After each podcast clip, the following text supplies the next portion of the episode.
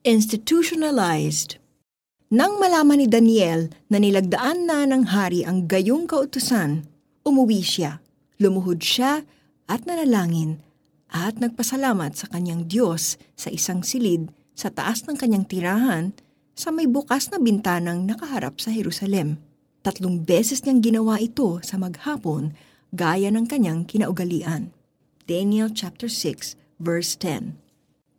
Sa BPO industry, hindi biro ang dami ng calls na nahahandle ng isang call center agent sa isang araw, lalo na kung sa voice account ka napunta. Agents would often joke about receiving calls 99% of the time. Kaya naman, tempting talagang pumatol sa madaya at ipinagbabawal na practice of transferring calls. The challenge becomes harder kung halos lahat ay gumagawa nito at ikaw na lang ang hindi.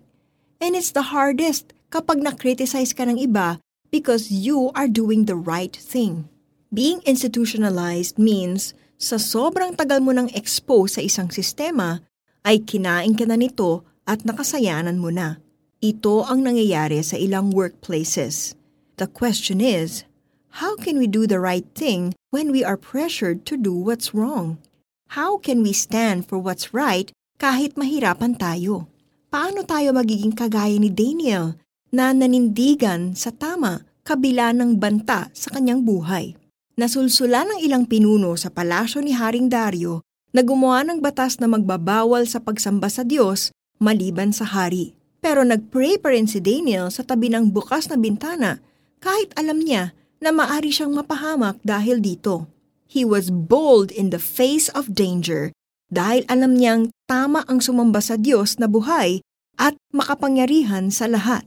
Kagaya ng nangyari kay Daniel, kapag kinikilala natin na ang Diyos ay makapangyarihan sa lahat, bibigyan tayo ng Diyos ng boldness and wisdom na magsabi ng totoo at gumawa ng tama.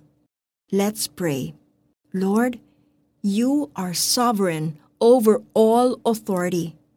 I ask for wisdom para malaman magawa at masabi ko ang tama at the right time in the right way.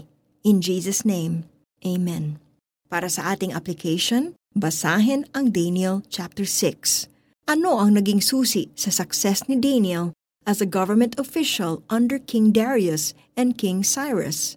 How can you apply this in your own life?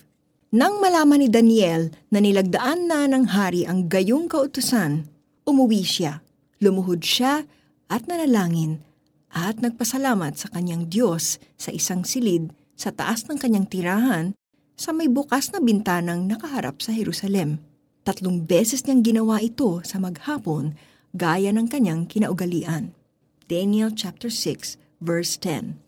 This is Miriam Kiambao Roberto. Have a blessed day.